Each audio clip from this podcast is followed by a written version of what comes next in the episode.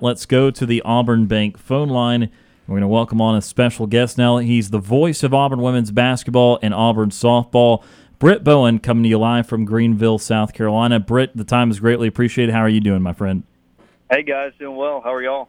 Doing very Doing well. great. Uh, Auburn women's basketball getting set for an SEC tournament here, uh, which started today, but started without the Tigers as they were able to get a first round bye for the first time in quite some time. Britt, talk about as this team started to get healthy down the stretch, how how that changed the dynamic for this team and, and ultimately led for them uh, to be able to avoid playing on the on the first day of the SEC tournament.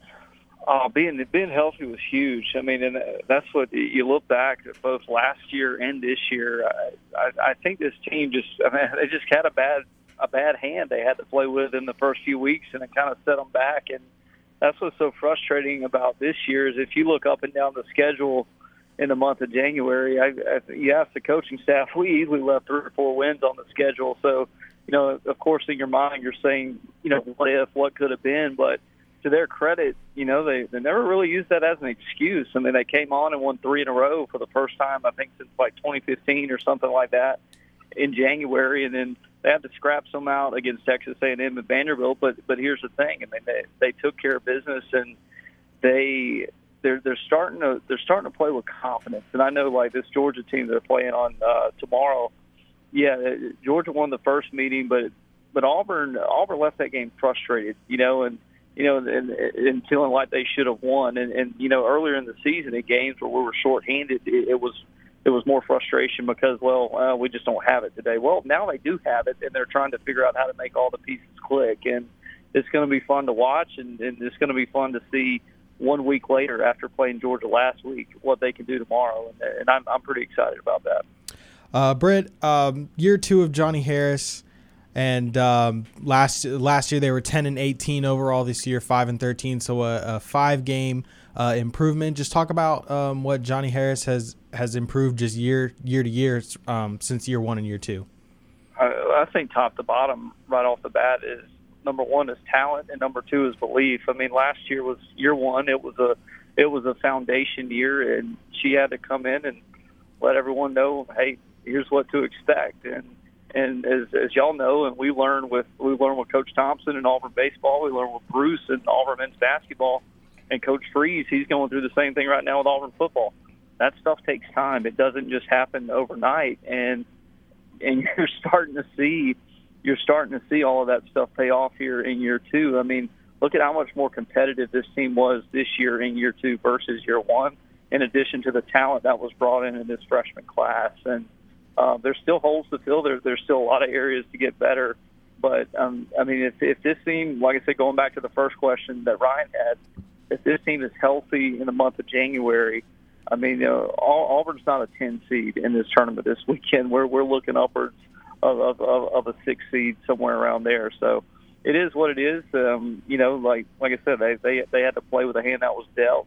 But um, I, I think the biggest difference from last year to this year is that sense of belief. Is, is Johnnie last year? I mean, you had to go out and beat Tennessee and Georgia to prove to the kids that hey, we can do this. Well, well, now it's this year. It's just battling back and getting healthy. As, as you guys know, that we're without Romi Levy um, for the for the remaining games this season. Is uh, she's having to nurse her knee and, and, and get it back to full strength to be ready for next year. So so we're not a hundred percent going into the tournament, but um, but but still a, a lot better off than where we were in the month of January.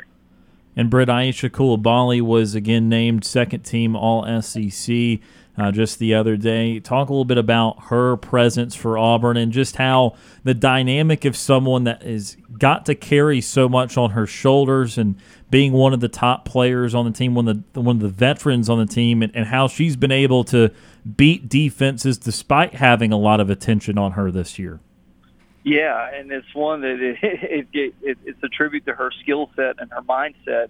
And and AC, she, she's she's one of the players we talked about. You know, like not having healthy um, for the most part of this season. Well, now that she's back, know, she's she, she's been working on getting herself right mentally. And about two weeks ago, Co- Coach Harris said that her and Aicha had had a good chat, and ever since that chat, um, Aicha's really turned the corner. You look at what she's doing on the floor and the numbers she's putting up. I mean, I mean, she had 20 the last game against Georgia, and, and, and could have had more, I thought. And she had a career high seven assists in that game. So she's truly the player that opens everything up. Her and Honesty Scott Grayson are equally as valuable on this team, and and you ask the team, they'll tell you. I mean, you you look at the first first games this season, Auburn um, was without Honesty, and, and and the games Auburn was without Aicha.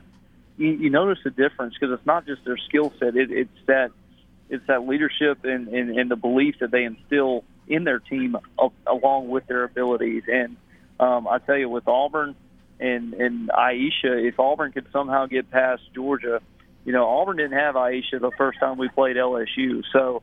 Um, LSU was a good team, and we went to Baton Rouge and we battled down down low with Angel Reese. So and again, we did it without AC. So if Auburn were to somehow to make it out of the barn and make it into Friday in the quarterfinals, that would be a matchup that, that Angel Reese and LSU has not seen yet. So um, that's something I'm excited for. Again, we got we got to take care of business tomorrow, but it's going to be a matchup to watch out for. And again, as you mentioned, Britt playing Georgia tomorrow. Uh, you mentioned Auburn, Georgia just played at the beginning of last week to a 70 to 59 game in Athens, but that game was much closer than that for the majority of it. So, what will be the keys for Auburn to try and correct things the second time around? Second time around, uh, number one is not turning the basketball over. As Auburn turned it over uh, 18 times, or, or excuse me, yeah, 18 times against Georgia. Each team had 18 turnovers, and Georgia scored 15 points off of those turnovers. Georgia leads the SEC in steals.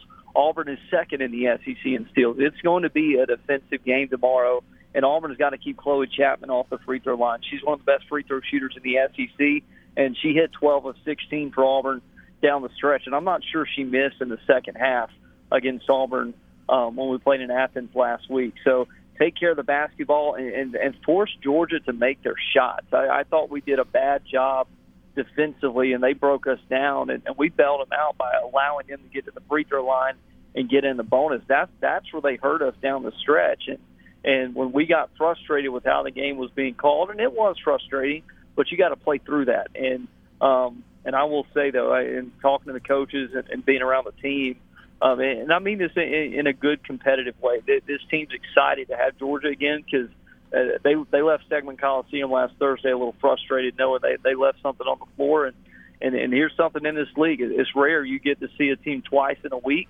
And uh, Tigers have a shot at redemption tomorrow. We'll we'll see what they do with it. Uh, switching over to the softball side of things. Uh, we we knew coming into this season, and we've known ever since Mickey Dean took over here that the pitching was going to be fine. Uh, it was just yeah. a matter of getting some offense going to go with that pitching. Goodness gracious, does it feel like Auburn has found some offense with Bri Ellis and some of those other bats? Uh, can you just talk about the turnaround of the offensive side of this softball team that we've seen so far? Well, it's yeah, it's, it's two sides of it. Number one is, is the development of all the returners that we have coming back from last year. I mean, because really, aside from losing Kelsey Schmidt to the portal, you didn't lose anybody. So everybody is coming back a year mature. They've been in that game, and they they've had a year under their belt last year, and then being being in the starting lineup. When you talk of yeah, Bri Ellis and Lindsey Garcia, but also Carly McConaughey, and looking on down, you get Aspen Godwin back, who is a, a key piece. I mean, she she's the most experienced player on this team. So when you combine all that talent with the development and then you talk about, oh, we have the addition of Annabelle Widra, we have the addition of KK McCrary and Icess Tresvik. Those are three really good bats you're adding to your lineup, in addition to getting Michaela Packer back healthy. Um, Auburn this year, it, they have the ability to surprise some people, but it's all about what Coach Dean has, has been talking with us about um, in our pre and post game shows. It's about staying present, not looking ahead, and focused on the day to day. Because right now, look, eh, we all know the schedule hasn't been too incredibly challenging up until this point, at least in terms of, of last weekend. But here's the thing: it, it doesn't matter. Like you have to go out and beat who's who's who's between the lines, and they're doing that. They're putting up numbers. They're doing what they're supposed to do. Auburn's got to focus on Auburn and not worry about anything else. And if they continue to do that, they're going to be just fine because, you know, like you even going back to the mindset of of our hitters this year. I mean, look at what Bri Ellis did last year. You know, she's been asked by the media time and time again, like, how do you come back from that? And and Casey Cooper, who I have the privilege of working with, Casey's had some great conversations with her about you know like leaving last year and last year and let this year be this year. And and Bree, to her credit, she's been able to do that. And um, Bree, I mean, she, she, I'm quoting her, I'm paraphrasing here, but you know she's supposed to you know individual accolades are great, but you know team awards and getting to OKC is is a lot cooler. You know, and right. and that's what this team that, that's what they're aiming for, and they're they're in a really good spot to do it. And of course, as Tom mentioned, what, what Mickey Dean has been known for uh, while at Auburn and before at, at, James Madison is the pitching. And of course, Auburn's yeah. got five straight shutouts working right now. And even the two games before that, they only allowed one run. So everyone knows about Maddie Penta, but Britt, they're also starting to get a healthier version of Shelby Lowe, who had been really good at, right. before the injuries last year. And then, as you mentioned, uh, getting some new pitching from Annabelle Widra, a little bit of Icess Tresvik. So, talk about the pitchers behind Maddie Penta that are going to be kind of important for kind of stretching out who all can go in these three game series throughout the year. And that's what, and that's going to be huge because how these pitchers develop and, and how Coach Dean – um, decides to use them will be big because, I, like, I, I would be shocked if, if Auburn expects Maddie Penta to, to take on the workload that she took on last year.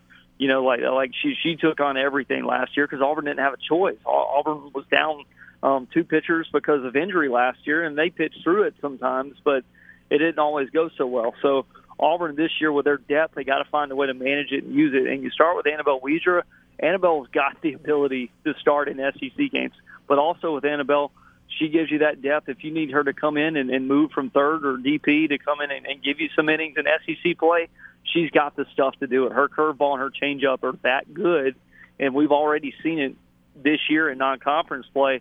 And then you talk about Shelby Lowe. Um, from everything I'm hearing right now, it, it's been a good prognosis from Shelby in terms of how she's feeling. Um, I don't think there's been too much discomfort right now for for the left-hander in her junior year, which is great to hear. Um, it'll be interesting to see how that workload continues to improve because this past uh, I think it was this past Sunday we saw Shelby get a start and saw her go four innings. That was the longest she's gone in a start this year. That's a great sign for Auburn, and uh, we all remember how good Shelby was her freshman year. And I, I think down the stretch, her freshman year, I, I think she was the best freshman pitcher in the SEC. Um, and then you combine her with Penta and Widra. Oh, and then you get to throw in a pitcher like Icess Tresvik, who I, I still think has a little bit more developing to do in, in the circle. But if you can get her going along with Emma Rolfe in, in her development, Auburn's going to be pretty stacked pitching wise because it, look if you if you look in Oklahoma City and you look at the teams that can make a run, you got to have pitching depth. You got to play defense. You got to have pitching. Offense will come, but you got to have pitching, and, and and that's what Auburn is working to this year. Talking to Britt Bowen, the voice of Auburn women's basketball and Auburn softball here on this Wednesday edition of Sports Call. Britt, before we let you go, set up the broadcast details for tomorrow night's game for Auburn women's basketball and, and the path that lays ahead if they are able to advance.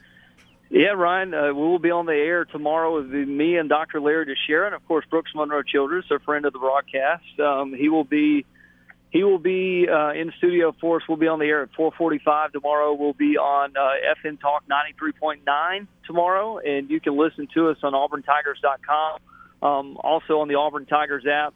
And uh, again, we would love to have you. Coverage starts at 4:45. Tip-off is set for five. It's Auburn in a rematch with Georgia. The winner gets the number two seed of the tournament in the LSU. Same time on Friday. It'll be at five o'clock Central. Again on FN Talk and the Auburn Tigers app. Friday afternoon. It, it would be absolutely huge tomorrow for Auburn to get this win. And, and here's the thing, guys: Auburn can do it. Auburn's not going to be favored by a lot of people, and, and I understand why. But the Tigers can do it. I, I saw that again. When I saw this matchup my own two eyes um, just last week, and, and Auburn's got to play some polished basketball, but they they have the talent, they have the coaches to get it done, and I'm looking forward to it tomorrow.